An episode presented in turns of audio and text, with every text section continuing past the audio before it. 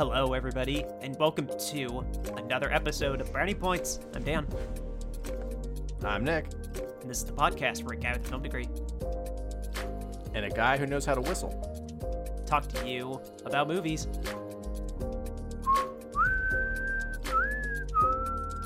See? I could have been the music in this movie. Nice. I, I was gonna ask if that was you or the phone. No. You're acting like I have several of Ennio Morricone's songs on my uh, phone.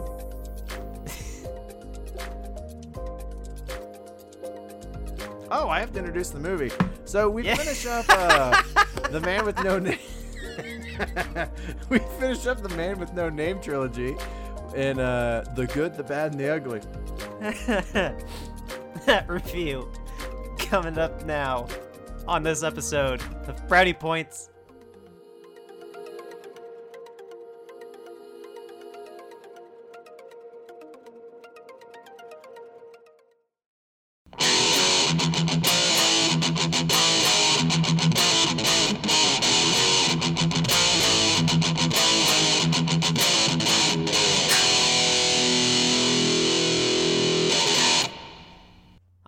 Everybody.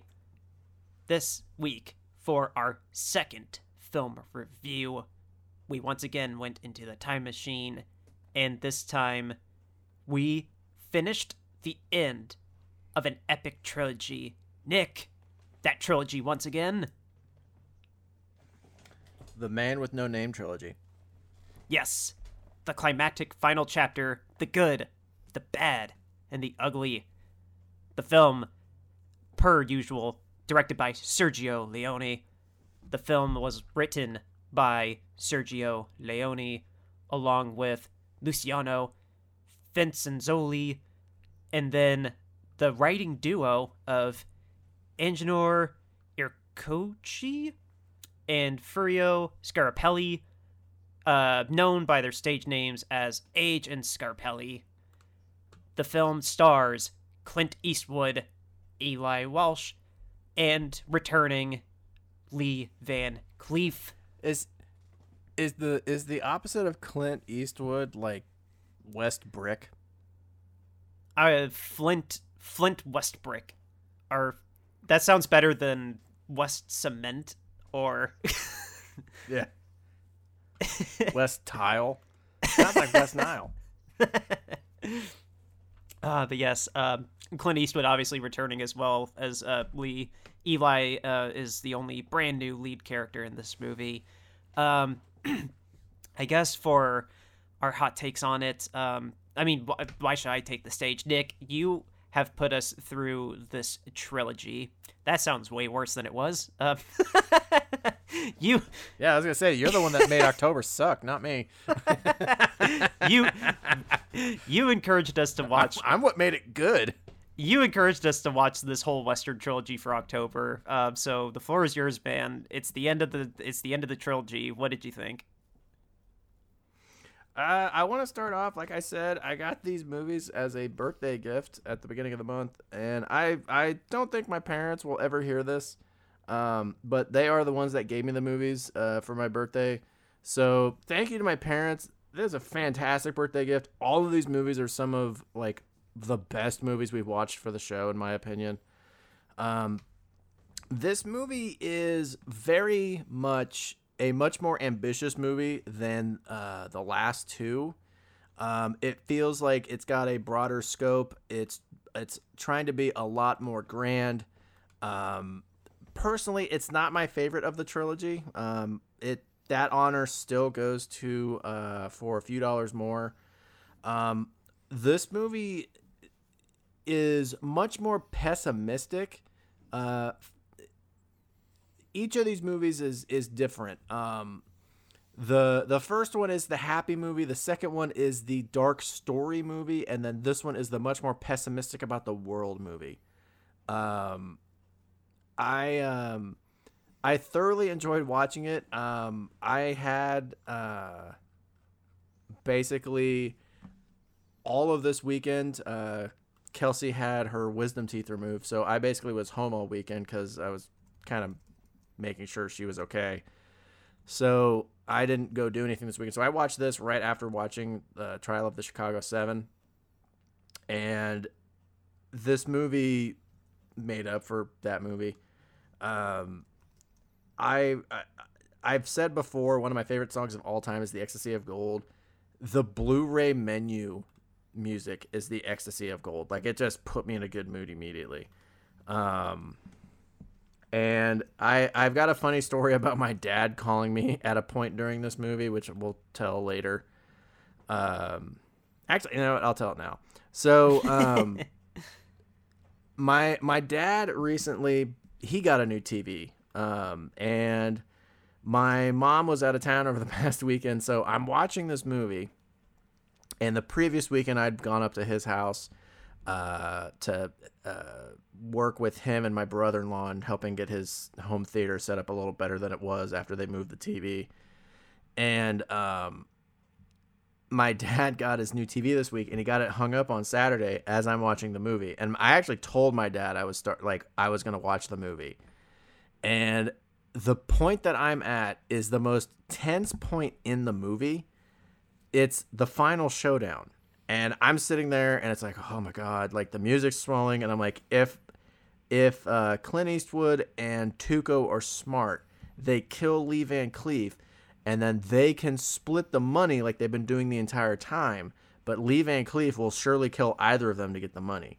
So if they're smart, they take him out and then they can try and either kill each other or work out a situation where they split the money. And it's like zoomed in on Lee Van, Lee Van Cleef's hand and it's twitching and it's like in the eyes and it's getting really intense. I'm like, oh my God, this is just so amazing. And my dad called.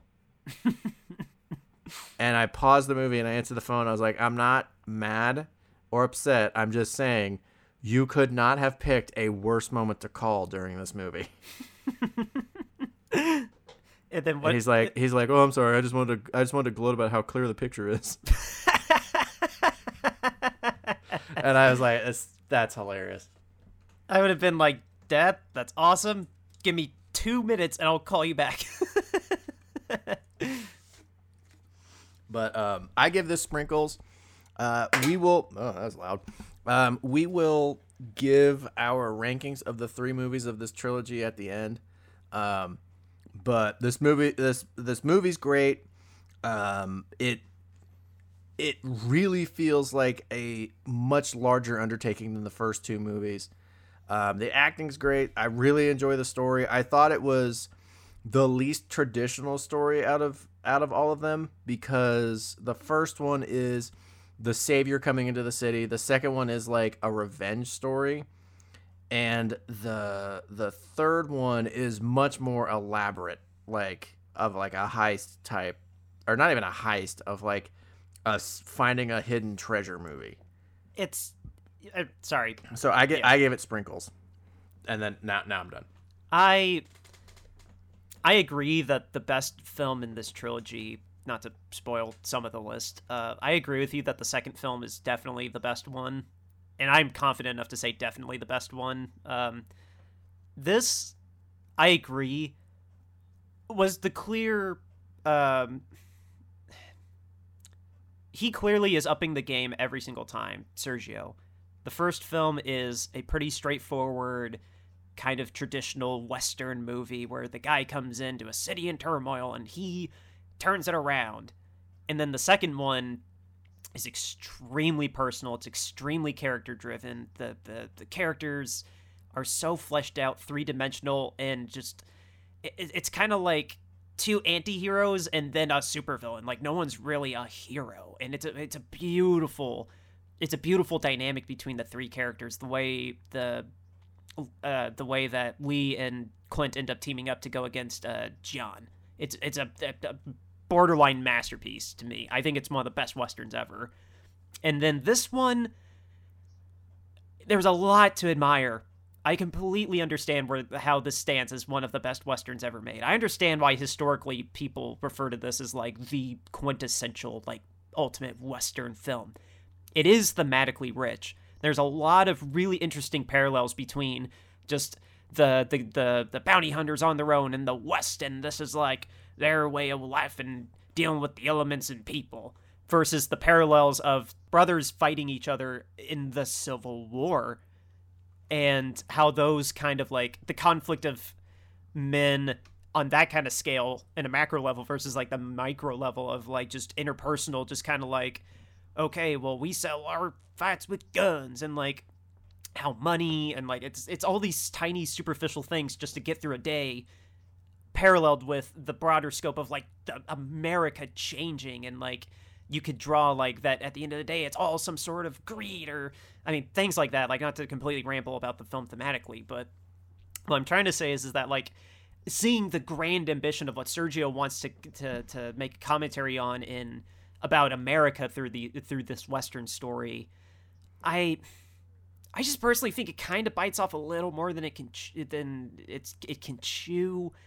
I think it's a little too long. I think this, I, this is this is one of the times you will ever hear Dan say he thinks a movie is bloated or too long, and I will emphatically disagree.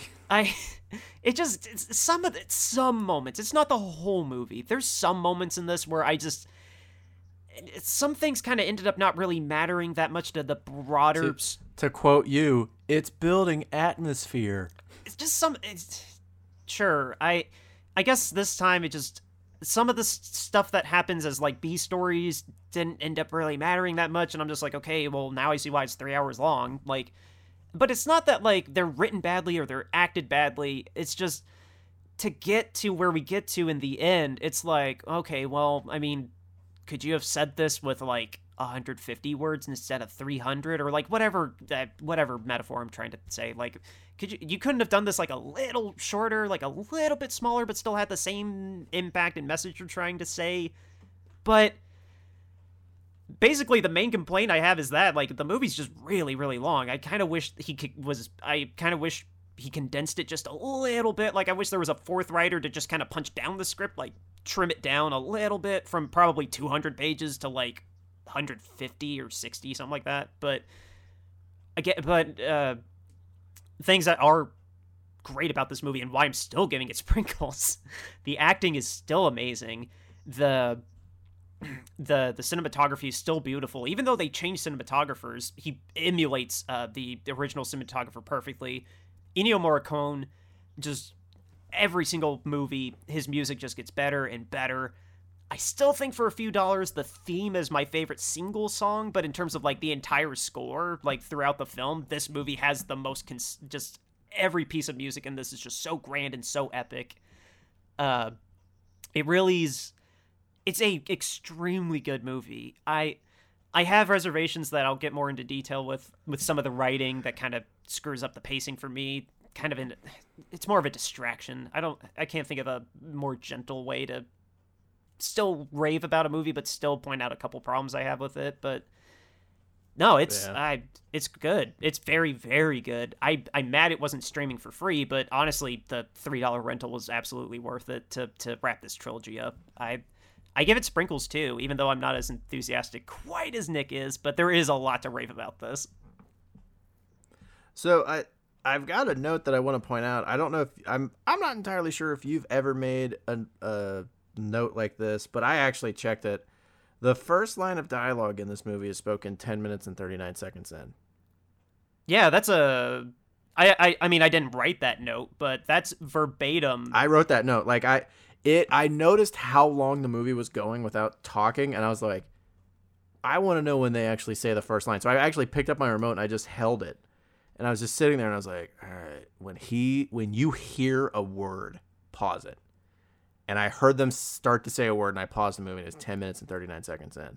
That's verbatim one of the IMDb trivia that I was reading a little bit earlier before we taped this. Yeah, that is that is verbatim one of the IMDb trivia is that 10 minute 10 and a half minutes in is the first line of dialogue in this movie.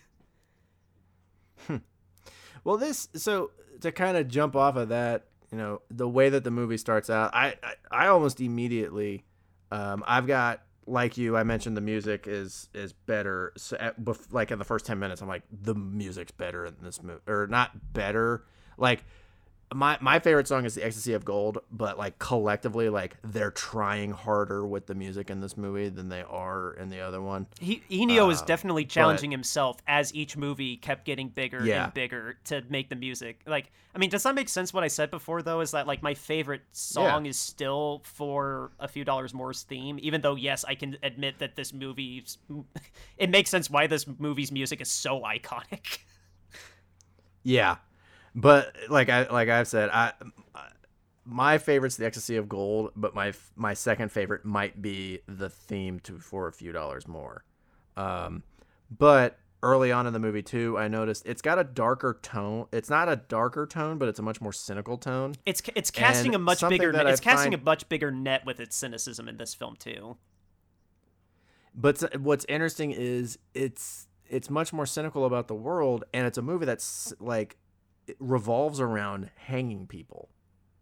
Really, is what it is, because it's it's another. Uh, Clint Eastwood plays a bounty hunter, and when he finds Tuco, Tuco's worth I think like two grand. Yeah, two thousand dollars. Because he says repeatedly, "Is this buyer worth two thousand dollars?" Like, And they're like, all right, well, we're going to hang him. And Clint Eastwood shoots the rope out, confuses everybody, and then Tuco gets away, and they just rinse, wash, repeat with collecting the, the bounty money. And the movie revolves around people being hung. And I actually, one of my notes is I was like, going to a hanging is a crate is like a wild idea to me. Like, I'm not trying to start a debate about corporal punishment. Don't don't take that. Don't take this as me doing that. But like, you hear about like when they would do executions and stuff, they would offer up. I think the jury could go and the victim's family could go and like the person being executed's family could go and that's one thing you know the guy but like this it's just like oh what are you doing today well there's a hanging at 1.30 so we're gonna go to that and then we're gonna go like have a picnic out by the out by the pond. You're just like you're for fun gonna go watch a guy die? That's kind of dark and bizarre. Well, they didn't have Netflix back then. They couldn't binge episodes of uh, the Bundy tapes. Like, that needs that needs to be a shirt. Hangings. Ni- 1800s netflix. By the way, uh, Tuco was accused of pretty much everything. Did you notice how many Yeah. things he was accused of? Yeah. Well, what's what's funny is they would always read his charges and like I'm not even kidding you. I was like if I was just standing there like just enough, we get it, he's bad, kill him. Just read the worst thing he did, and we're good. And um another thing that I noticed kind of early on is Tuco Tuco keeps calling Clint Eastwood Blondie. My my dad's pointed this out to me since I was young cuz he always talked about this movie when I was a kid. He he calls him Blondie. Clint Eastwood's not blonde. So He's a dirty. He's a dirty I- it- blonde. Oh, because my note was, I was like, well, he keeps calling him Blondie. Is it because he's a white guy down near Mexico? Like, is that supposed to be like a thing towards his skin? So I don't know. Oh, actually, Uh, when you put it that way, maybe I thought I thought he had kind of dirty blonde hair like me, like like kind of brunette, but there's like a little bit of highlight naturally in it. Like I thought that's what they were talking about. Eh. Um. Oh, that's a- something else that's I a- noticed that's too a- about the structure of this movie. What? Sorry, I I was gonna say that's a question we we should ask ourselves too. What was what was uh, our favorite nickname for the man with no name? It was uh Blondie, Mancho, and what was the first one? Joe. Yeah, I Uh, I liked it. I like the blandness of Joe. Like it's a name, but it's also it's like uh it's like uh what they call uh plain or not plain Jane uh Jane Doe, like it's just like a generic. I I don't know. I kind of like the genericness of this. That like oh he's just an everyman. He's an every. He's just a Joe. He's an everyman. Like so that's how they get they. He has a name, but he's still the man with no name. I like I like Blondie because it's a name that he didn't give himself. Someone else gave him, and he res- he doesn't seem like he actually likes it. Um, that's fair. but something something something that I noticed is each of the movies progressively has more main characters. The first movie is just Joe. The second movie is Joe and Lee Van Cleef, and the third movie is uh, Blondie. Well, the third movie is The Good, the Bad, and the Ugly. Each one uh, Tuco is the uh, is the ugly, Lee Van Cleef is the bad, and Clint Eastwood's the good. Oh, dude, that's actually a um, that's one criticism Clint Eastwood had was, uh, I mean, he didn't like the movie. Like, I like the movie, but he didn't like the movie, and um, he didn't want to work with Sh- Sergio again. Uh, he had problems with the way that Sergio was like a perfectionist. Like that kind of drove him crazy on set. Apparently, even more in this one than the other two films. But he also felt the need to point out that uh, he kind of felt like he was kind of getting squeezed out of his own movies. But and he said what you said. The first one was me. The second one, th- it was two of us. If we keep making more of these movies, it'll be me and a whole damn cavalry. There's like 47 people. Yeah. The good, the bad, the ugly, the un, the unwashed, the unkempt, the unbaptized, the uh, the tax attorney. Like, dude he there's uh, just one last thing about how he didn't like sergio uh, he refused to come to set uh, like in the early stages of production because he hadn't been paid his $250000 fee or given a like straight up given a car as part of his contractual agreement to be in this movie so like the fact that he wasn't paid before the first day of shooting or whatever day this trivia came from like he was just like nope I'm not doing it. No, I'm. so, so that's kind of my conclusion of like the the structure of the movie. I've got notes right after that that I I remember like specifically making these for jokes, but I actually don't remember them at all. Uh, one of them is my baloney has a first name. Wait, that's I don't note. remember why I said that.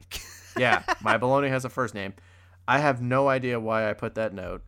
Uh, the one after that is a slap in the name of the Lord. Was that when Lee was beating the crap out of of of uh, the the the wife of the guy who buried the treasure?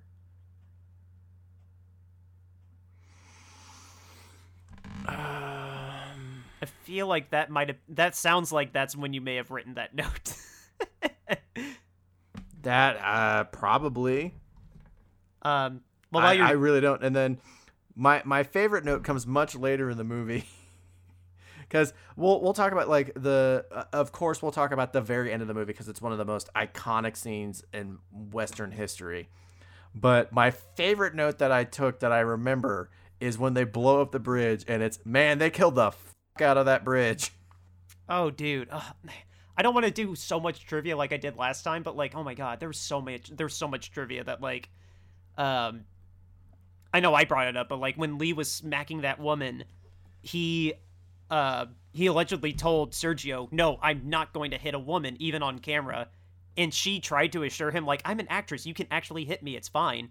And he he said, "I live my life with a set of principles. One of them is don't kick dogs, and the other is I will not hit a woman on camera."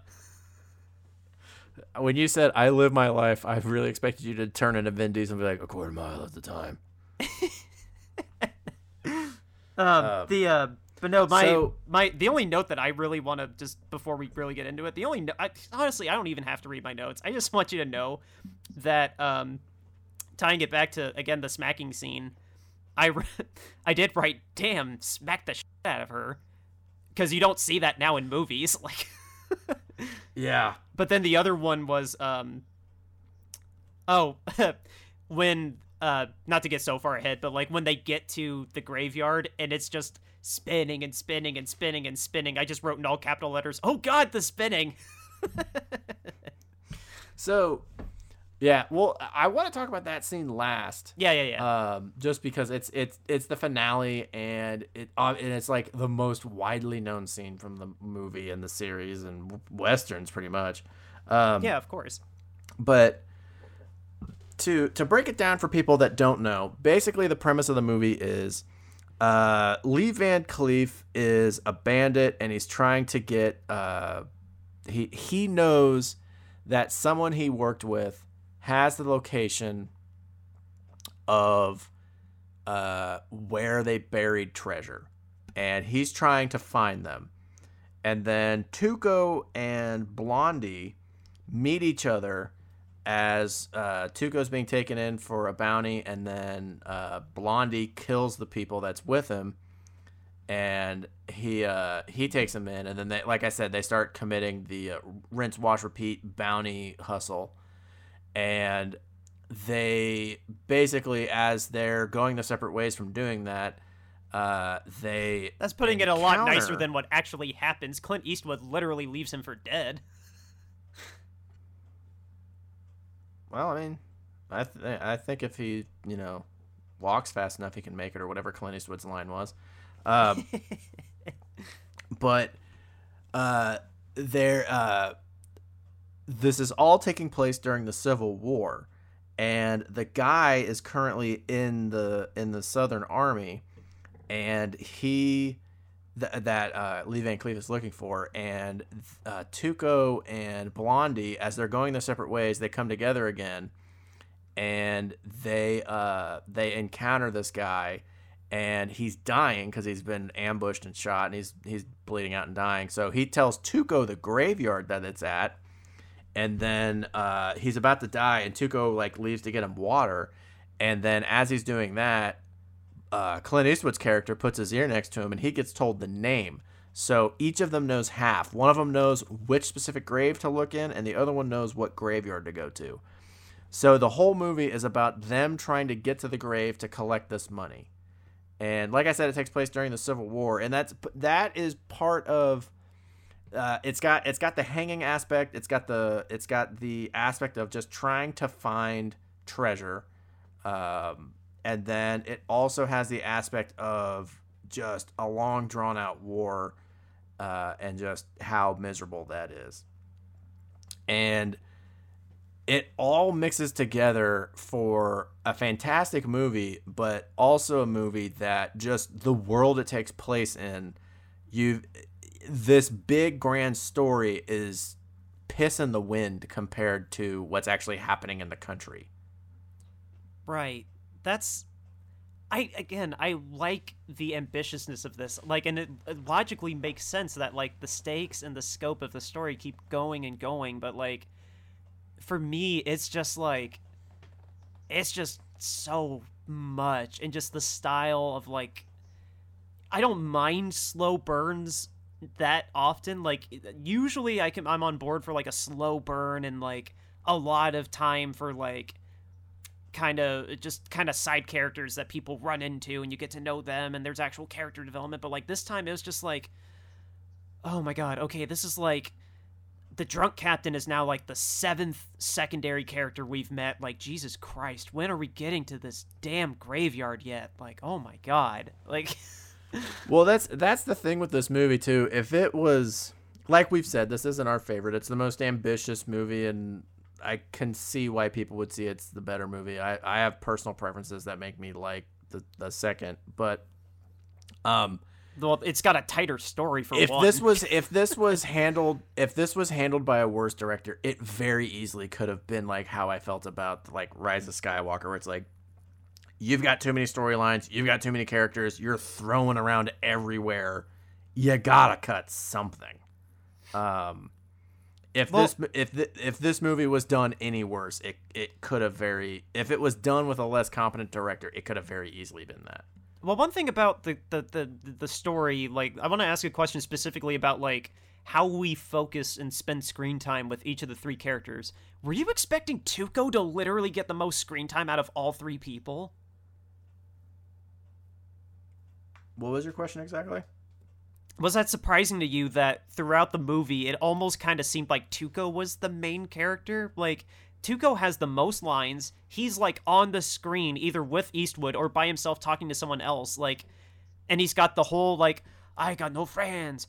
Oh, I know where there's money. Where are my friends? And then they show up like they're so and then he talks to his brother by himself for another scene. Like there's it almost felt like this movie was about Tuco and then Sergio was like, "Oh wait, this is a man with no name trilogy. We got to figure out a way to get him in this." Like it almost felt like that he was Nah, it it wasn't that it wasn't that surprising to me just because he's the main driving character of the story. Like all the things happen because of his greed and his desire and his pursuit. Uh like I don't find it that shocking or surprising because I mean it. He, I don't see him greatly outweighing um, Clint Eastwood. Like if it was like 70-30, yeah, it'd be a problem. But I don't But see him it- outweighing Clint Eastwood by that much. That's how it felt to me, though. It almost like because Clint Eastwood, I mean, he doesn't really like. He's just kind of there as like the the sidekick almost. Like he just happens to be and happens to have to be involved with all this because of Tuco. Like it. That's what I'm getting at. Is like it kind of didn't even feel like a Man with No Name movie in certain regards like that. Like because, it, like Tuco, like yeah, Tuco.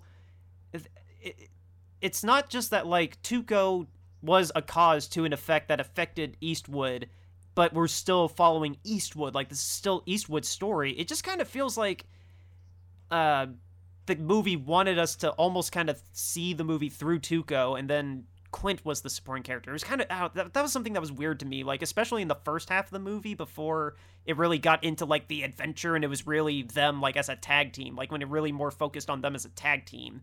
Like, you know what I mean? yeah, I know what you mean, but I I didn't get that. Okay, like that, that's. I mean, that's uh, as long as the point I'm trying to make is at least Yeah, log- like you you conveyed your point. You conveyed your point pretty well. I don't agree with you on it, but you conveyed your point. Okay, well, that's okay. That, and yeah, that's that's fair. I just want. I just that's just how, how I felt about the first half of the movie. I was like, Jesus, is this a freaking Tuco movie? What is happening? Like, not that he's So- bad. Eli's great. I do love Eli's performance, by the way. He, I, I think he's great as Tuco. I've got I've got a note. I don't remember exactly what I'm referencing. Oh, I, I actually I take that back. What I think I'm referencing is the scene where uh, Tuco and Clint Eastwood are riding on the on the caravan, and Tuco sees like the a bunch of people coming towards him, and he's like, "Hooray for the Confederacy! Yay!" Blah blah like stuff like that. And then they like wipe the dust off, and they're not gray. Their suits are actually blue, and they're from the north. I'm like, Tuco, you loudmouth idiot. Oh, that was so funny. Oh, actually, right before that, right before that, when they're on the caravan and they're passing a couple uh, dead bodies on the side of the road, did their voices not distinctly change? Yeah, something was up with the audio in that. I am 100% sure that that was the only time I noticed a scene was remastered because in 2014 was when they remastered this and redubbed the scenes that were never dubbed in English. And uh, Eli was still alive, Clint was still alive, but um, Lee was or yeah, Lee was dead, Eli was alive and Clint was alive. And I every other scene that was redone, I frankly didn't notice, but that one specific moment when they're on the caravan, Eli's voice sounded way, way wrong. Clint Eastwood sounded old as dirt. Like it almost didn't even sound like he was voicing Yeah. himself. I, I just wanted to know if you Yeah. noticed that too. I think I wrote down that was like at 91 ish minutes. Yeah, like I remember like my like my head like whipping. Like that doesn't sound right. Like I, I, think was the like, film stock looked different too. I think the film quality, like, Yeah. I, I think the film stock itself, like the color correcting was just ever so slightly off, so it just felt like that was like inserted and just not matched with the original film Yeah. negative. Spe- speaking of the way that this movie looked and sounded, this was the uh, only movie out of the trilogy that I watched on my 70 inch TV downstairs. Um, Oh, I typically watch. Yeah, so typically when I watch movies, I still typically watch them in uh, in the stadium, uh, my man cave room, uh, because I prefer the sound system s- set up in there. Oh, that makes sense. Okay. and I'm not and I'm not saying like oh the the picture's on par with this with the 70 inch because what I'm about to say it clearly is not but um like I said I own these on Blu-ray and I remember when looking at 4K TVs they were like it will even upscale your Blu-rays to be pretty good and so this is the only one I watched and I remember watching the opening and I was like this looks like it was shot yesterday like the the, t- the TV upscaled the Blu-ray like even more like it looked really good Oh, dude, I'm sure it did. Like, I would have loved to have watched this on your TV. Yeah, I mean, I, I I watch movies occasionally downstairs, but usually it's like I have to either be the only person at home or it has to be a movie that Kelsey wants to see also. Right. Uh, like Devil All the Time, I watched on it. Um, oh, I'm I'm I'm sure. yeah, I- oh no, we already discussed that. How, uh, man, dude, the last time I was at your place, we should have. when we were testing the TV, we shouldn't have done Triple Frontier. We should have done Devil all the time. yeah. So, so like I said, I I typically watch it upstairs just because I I prefer my sound setup because our TV downstairs just has a subwoofer and a sound bar, and my TV upstairs has subwoofers a left, a right, and a center, and you can hear the sound travel around the room. Um, I don't have my surround sound set up yet, which I can't wait to get, but um, but yeah, that's typ- typically that's the one I watch is I watch it upstairs. That way I'm I'm away and kind of by myself, and it's easier not to get distracted during the movie. Did you notice a remastering of the sound? Like, did the, did they didn't they remaster it from like a stereo to a five one mix? Uh, I didn't notice a, uh, a difference in the sound. Again, the one downstairs is uh, typically not the one uh, that I watch on. But the first two movies, I did notice like there's scenes where uh, they have a guy talking and then they pan to someone else and he's talking from behind the camera and the the angle that the sound's coming from changes and just like the Doppler effect takes place. Um, I've I noticed. I remember there was a scene where uh, someone was in the middle of the screen and they started off writing to the right and then the next shot they're writing from the left going across the side of the screen and it and it moved. So the first two movies they did have the sound on more than just a like a mono. It was like going around a setup. Yeah, I well, I mean, also like I, I'm sure the Blu-ray is just the the automatic first choice would have been like the five one remaster if they did do that. I'm, which I'm sure they they did, they do they they do I, I went to the audio preferences they did have a 5.1 surround option because i was like oh i want to see what the audio options are for this remaster and they had like 5.1 english and then like english french and german and then su- or maybe not german oddly enough not italian Oh, you did. Um, du- okay, you did like- double check. I see. We we talked about that last week. I was curious if the Blu-rays had an Italian option. i don't think they did i never i don't remember seeing one Okay, well, I mean, after I asked that, I did think about it, and it's funny because all three of these films, I, I kind of mentioned it in the other ones too, but um, they all the cast was either English, Spanish, or Italian, so you couldn't just do a straightforward any language. There's redubbing no matter what country you're watching it in, so I guess it really doesn't matter. like And just imagine imagine being on set like and it said that they just did the movie straight through like people knew what the script was so it didn't matter what their language was so like clint eastwood walks up to somebody and just like says his line in english and then someone replies in italian or spanish and then he just instinctively knows like okay now i say this line. Like how funny would that be to be on set just a completely bilingual like scene play out in front of you? And you've got like uh like a german or like a like a chinese director. It's like there's like no communication on any front between anybody involved with this movie. Like everyone speaks a different language. Oh, dude, yeah. The Clint Eastwood's English, and uh, I, I Lee knew how to speak English, but that wasn't his first language. And Sergio is Italian, so he knows Italian as his first language, and learned English and other languages to talk to people. Like, how crazy Yeah. is that? Is so crazy bizarre. Like that that this was such a collaborative national effort, really, or global. I Yeah. Maybe that's a better word for it, but. Um, but Yeah. anyway, back to the actual like movie movie. Like, um, what was the next thing that you wanted to like talk about? Something that stood out to you? I was gonna say i was ready to hop to the the final scene Oh, not uh, you didn't want to talk about um, the anything with the Civil War specifically, like when they blew up the bridge, like when it's actually like with the soldiers. yeah we i thought we touched on it earlier but i guess we didn't um, oh, I no, we I mean we yeah, did. I didn't know if you wanted to like deeper dive into it, like because I kind of wanted to talk about like how great the drunken captain was. Like that was when the movie was most the, blatantly on the the, drunken nose. the drunken captain the drunken captain is the best part of that of that chunk of the movie oh yeah, because he's very he's he's very much the stereotypical military leader that he's Lieutenant Dan. Like there's no way out of here except death. There's nothing except for suffering.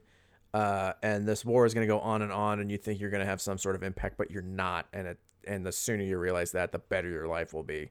And it's like, uh, they just want to cross the bridge, bro. Can you not have a mental breakdown?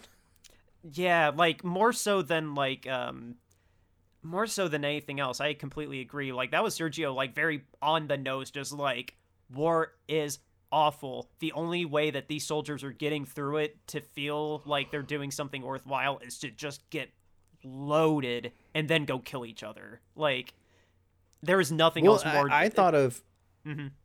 I, I thought of something that would be kind of interesting is what if instead of approaching I, either the Confederates or the uh, the Americans, what if they just like walked across the bridge without talking to either side? Like, would they have been bombarded? Would they have started another like attack? Like, what would have happened? Well, they would have been they would have been apprehended by the Confederacy because they came from the north side and they would have been in another prison.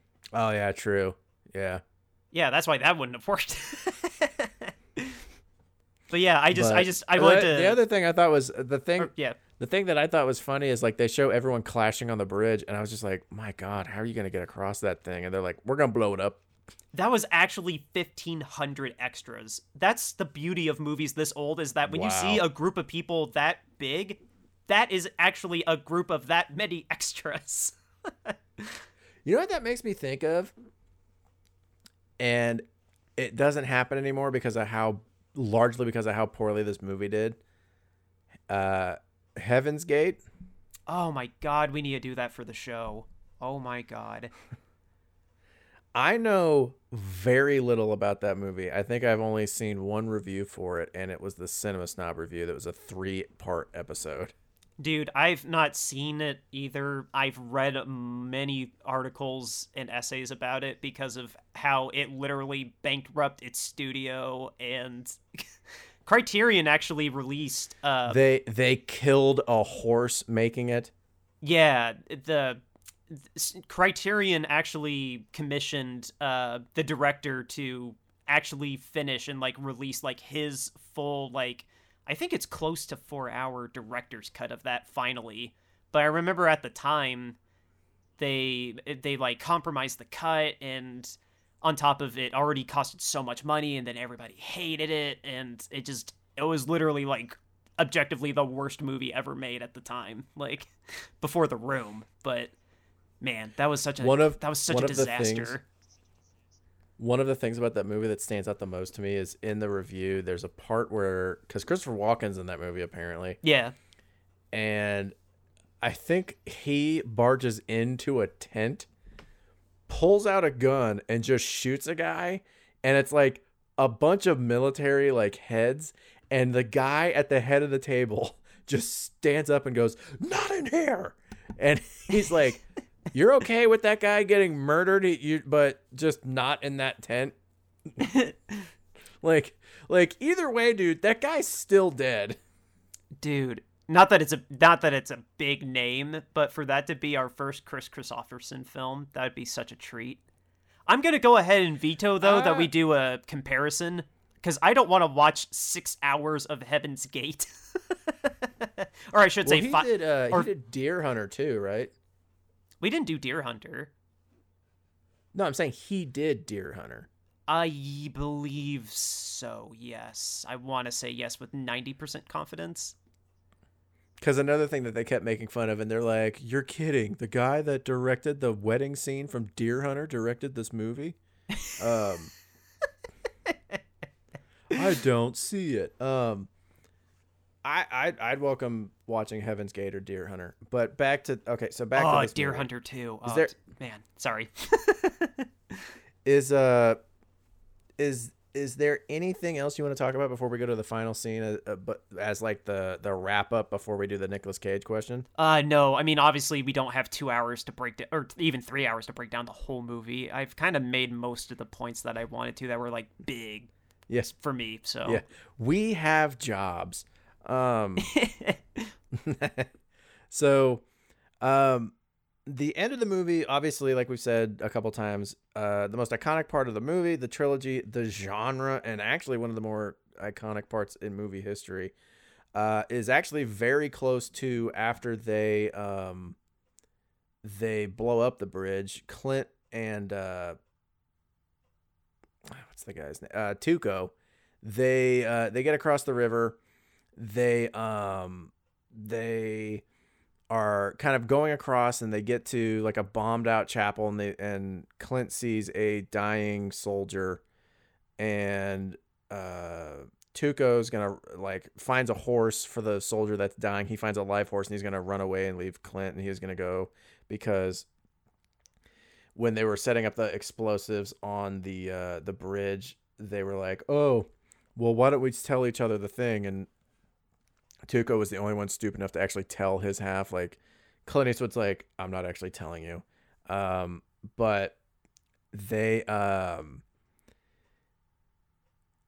they Tuco's running away on a horse. Clint is walks out and sees loaded cannons and lights the fuses and starts shooting at Tuco. And the second shot where Tuco gets blown off the horse and like rolls into the cemetery uh, you mentioned it earlier is the spinning shot, but I've seen this. I have seen this shot so many times out of context because, like I've said, Metallica plays The Ecstasy of Gold as their intro song, but they actually play the clip. Like, you can hear in multiple recordings of live shows, like, you'll hear the dog that goes running by and yelp. You'll hear it like just like like just run by. That dog was actually I've, that dog was actually improvised in the scene. Not to completely interrupt, but yeah, Sergio Leone didn't originally want the dog in that moment, but he decided like for some reason he thought it would have been a little melodramatic for him to just be running by himself, so he just told the someone on the set to let the dog go run out in the set with him. so I I've seen this out of context I've lost count so many times that I've seen it, and and like, this was, was and like, this is it's happening, and this is when it's happening, and this is when Modelo, the Modelo ad music too. The yeah, so the the ecstasy of gold is the ecstasy of gold is a very well known song that no one knows the title of. Well, it's the Modelo song. so, but so basically, what happens is Tuco goes to I think he was like was it such like something Burton grave his grave. Tuco goes there and starts digging, and uh, Clint Eastwood comes over and throws a shovel at him. And then Lee Van Cleef comes over and throws a shovel at him and he goes, You two digging will be quicker than just him. And he goes, Well, he can dig, but he's not gonna find anything in there. And they find out it's a it's an unmarked grave. Or that there is an actual grave in the unmarked grave that just says unknown. Or no, in the whatever guys. Burton's grave. So I'm getting ahead of myself. Um, take take your take a breath. Take your time. so excited. Um, and then uh, they have the big standoff because uh, after they see it, everyone's in there. They're all mad at uh, Clint Eastwood. And he goes, "All right, I'm gonna write the name on the bottom of this rock." And he walks over there and he sets it on the ground and they have a standoff. Basically whoever survives the standoff retrieves the rock uh, goes over smells what it's cooking and then goes and digs up the uh, the the grave with the money in it. And they have this incredibly tense standoff fantastic swelling music and like I said earlier, basically the smart thing to do is kill Lee Van Cleef because he's the quote unquote bandit that's been following the two of them. And uh, if so, they kill Lee Van Cleef, and then Tuco and uh, Clint Eastwood dig up. Uh, it's the grave marked unknown next to Burton's grave. Clint Eastwood. And... Clint Eastwood said that what he was told was there there's an unknown grave. I buried it next to it. No, no, no, no. It's uh it's it's the guy's name and then it's the one marked unknown next to the one with the name. Oh, no, yeah, yeah. No, you're right. You're right. You're right. Yeah. So, they um they dig it up, and him and Tuco are gonna split it, and then he uh Tuco goes to shoot him. And he doesn't realize Clint Eastwood unloaded his gun. And I actually had a note. I was like, Tuco, you moron. Like, you went to sleep. Why would you not wake up and check and make sure your gun was fully loaded before you started using it for the day? Um, but uh, he has he has uh, Tuco uh, stand up and um, walk to a noose that Clint like Eastwood on, on the magically made. on the donkey. Yeah, he or no, uh, the tombstone. He has him stand on the tombstone, and he wraps a noose around his neck, and he rides off. And Tuco's like, "Oh my god, I'm gonna slip, I'm gonna fall, I'm gonna die," and then he shoots the uh, the rope from around his neck like he did all the time in the movie, and then the movie ends. Dude, that was not to not to accuse you of underplaying anything. First, you all think that the tenseness in uh for a few dollars more was intense in the in that shootout. This one is like 10 times even more just like almost want to rip your pillow in half if you're clenching a pillow. And then I actually thought the movie was going to end with him just leaving Tuco for dead. But then the fact that it calls back to him shooting the rope and letting him get away with his money after all, like part of me for a second thought that it was going to be a callback to uh Shorty and he just goes, "This is for Shorty." And then just shoots him off the like shoots him off the tombstone and then he just well, he, hangs he also he also says when two. when Tuco's like, "I should get more money because I'm the one taking the risk." He goes, "You take more money, I feel less confident in my shot." that's, like, that's Maybe that's next true. time I miss the rope. Maybe next time I shoot you. That's true. Uh, that makes me feel bad for Shorty. Shorty's the chick in the bucket in this movie. That was ugh, that was sad. Yeah. So, what would your ra- before we do the the Nick Cage question? What would your rank- ranking of the three movies be? From from best to worst, For because we we gave we gave all three of these sprinkles, uh, it th- both of us. that's easier than the Nick Cage question.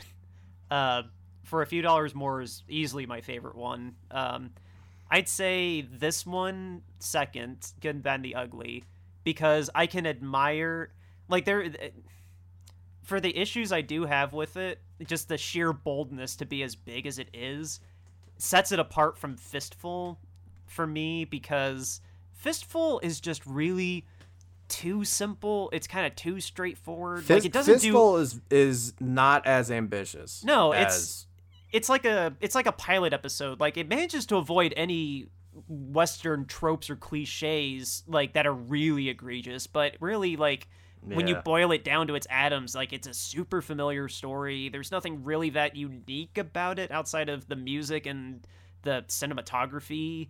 It's it's uh, it's a it's the best version of like the simplest western story that you could possibly make.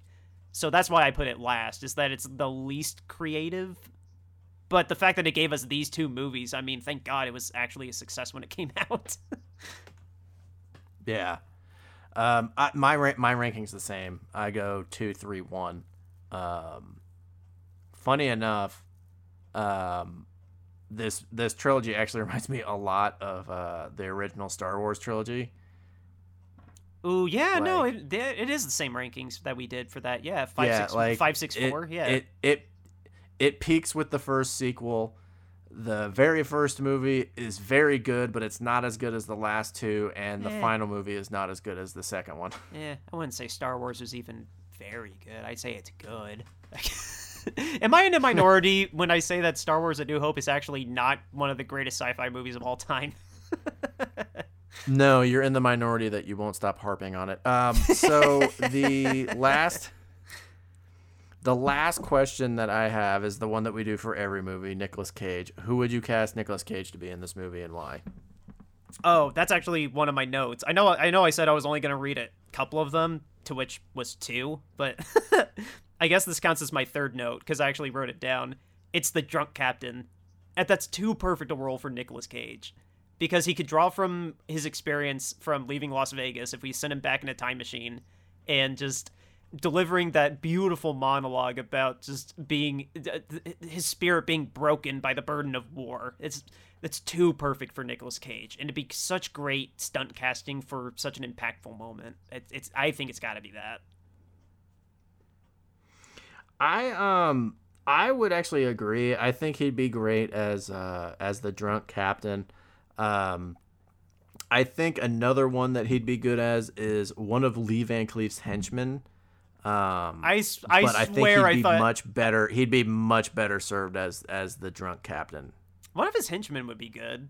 Uh, I I swear I thought you were gonna say it was gonna be the guy with no legs that Lee talked to early in the movie. Nah, man, that was actually I actually uh, thought that guy did very good.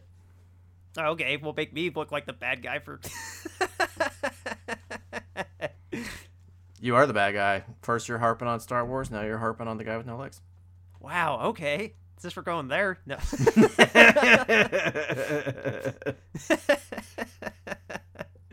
uh man. Uh, yeah, I I read the only notes that I honestly think are worth reading on mic. Um, and there's not really. Um, I mean, the, obviously this movie's long. There's not really much else I feel like we This- need to talk about. So th- this not really this trilogy basically kind of worked out to be like our our own new mini series of episodes without actually deviating uh, from the normal episode structure just because the trilogy was so short that it's like we can knock these three out really quick Um, Short. This one was three hours long. you you Well, know no, how hard it was to find compared to three hours Star to watch this. compared to star wars we watched like 20 hours of movies dude That's true. That's true. Short in terms of three movies versus nine. this one was this one was closer to like seven or eight Yeah. um but uh i'm i'm very glad we finally watched them because this was like like you said this is a, a huge bucket list item for me of like or shame list for me of like i can't believe i've never seen these all the way through um, Oh, and now i dude, can say i have same. i've i will i can't wait to watch any of them again um and don't worry i know that we it, i know that westerns are a niche. Don't worry we're not doing westerns for a while. Uh, yeah, all of our westerns are kind of on the back burner for now. yeah we we we binged hard on this just to get through all these three movies because they were so good. Um but yeah this is this was really really like like I, like we've talked about 2020 obviously is a very tough year and we talked about in our last review um October was not that miserable in terms of doing the show despite the new releases because of watching these three movies. yeah, it's it's yeah, it was it's worth it was so worth watching this honestly. Like when you said we're doing all three of these in a row, my first thought was oh. Okay, we can't space these out. But honestly, I regret having that thought, and I'm very, very thankful you made me watch all three of these in three weeks because this was awesome. This was an So- awesome trilogy. So now you're even worse. picking on Star Wars, picking on the guy with with no legs and getting mad at me for making us watch three sprinkles in a row. Hey, at the time, I thought, oh my god, we're doing three Clint Eastwood westerns in a row.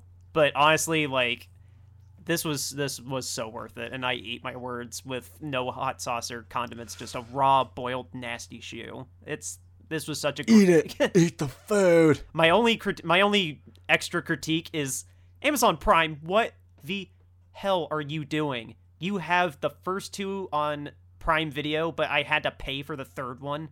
Screw you. Thank you for that. Dan, you fat lard, come get some dinner.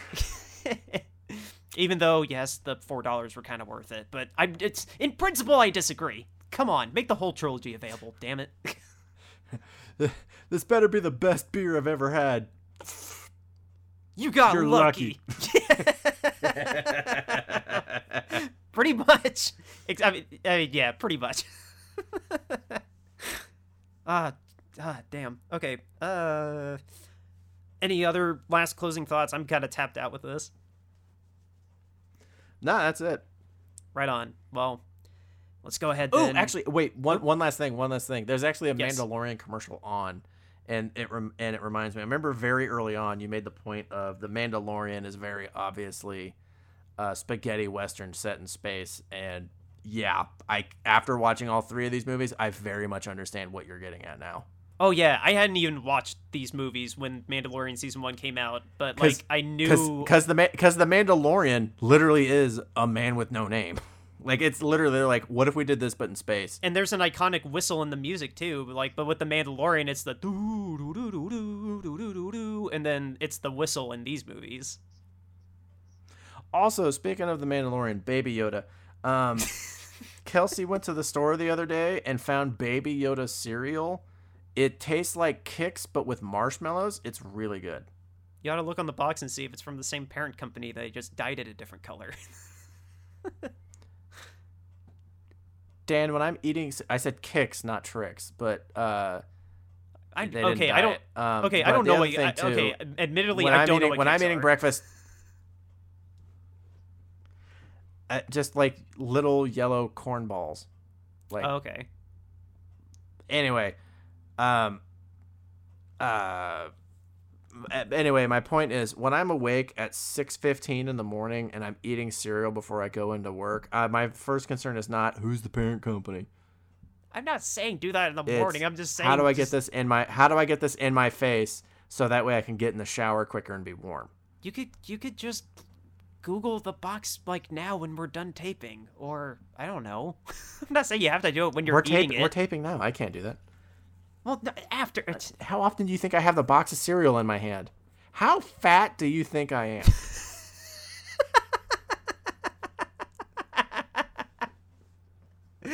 that just escalated so Next week's that Brownie escal- Bites op-ed topic: How fat does Dan think Nick is? escalated so quickly. How often do you think I have this box, Dan? Is it because you think I'm fat? Do you think I eat cereal all the time because you think I'm fat? Next week, you're like, you are the person I think the plastic trays for carrying food at the movie theater are intended for.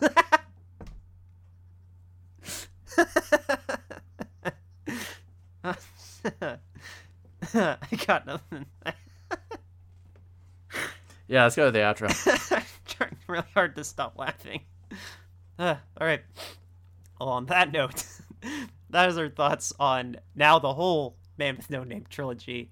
We're gonna take a brief break and then we'll let you know what we got coming up on the next episode. I'll be right back.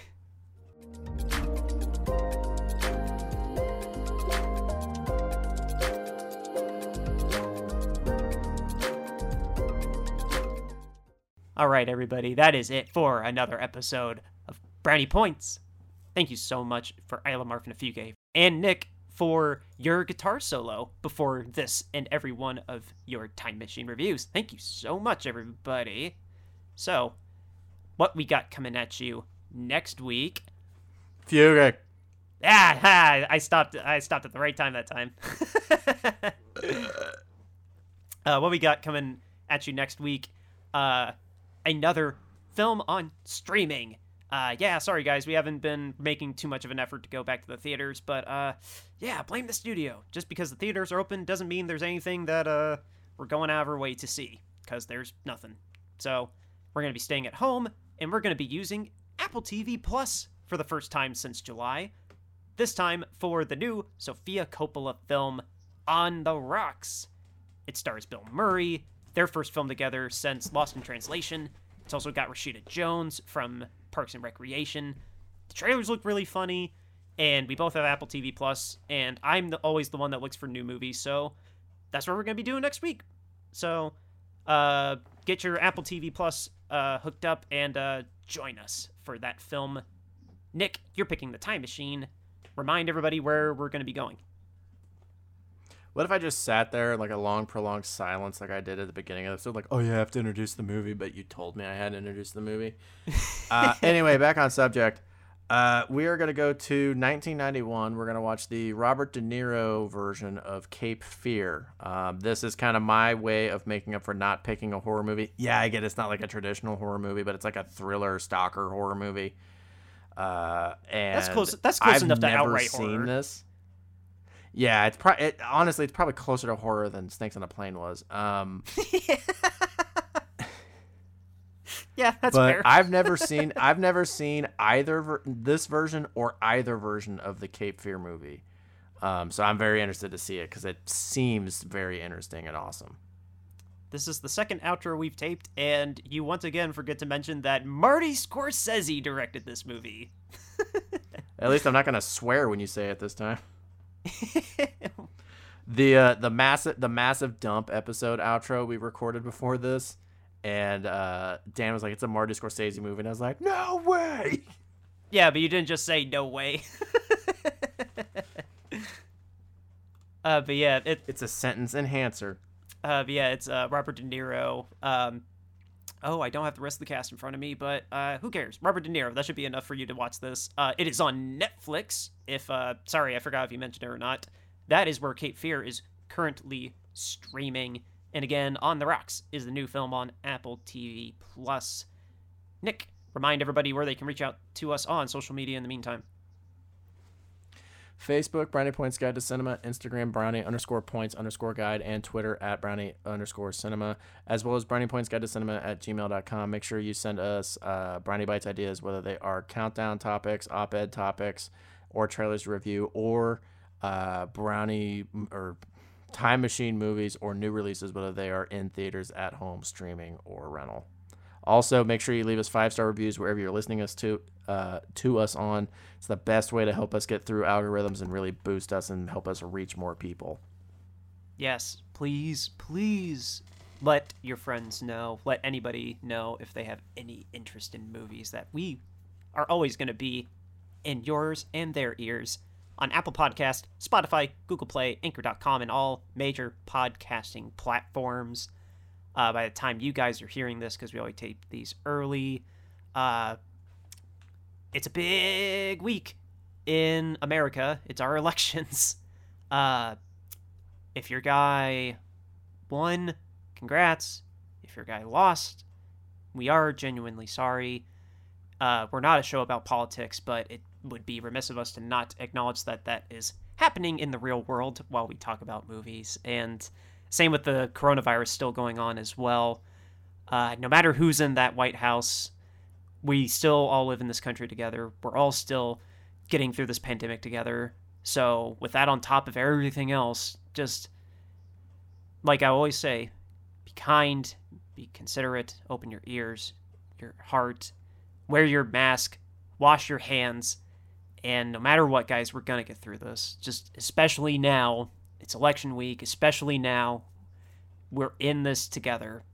We're in this together, and everything is gonna be all right as long as we help each other. So, with that, that is all we got for you on this episode. We will see you next week. So, since we're not doing a Western next week, we're going to record the entire next episode while spinning lassos above our head and make you guys really bummed out that we don't have a, a video component of the show. Oh, I just bought a 10 gallon hat for nothing. That's right. Ugh.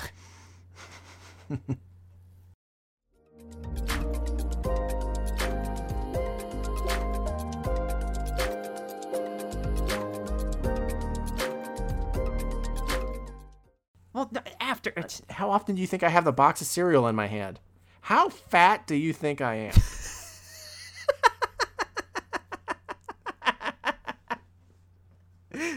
That just escalated so Next week's Brownie escal- Bites op ed topic How fat does Dan think Nick is? escalated so quickly.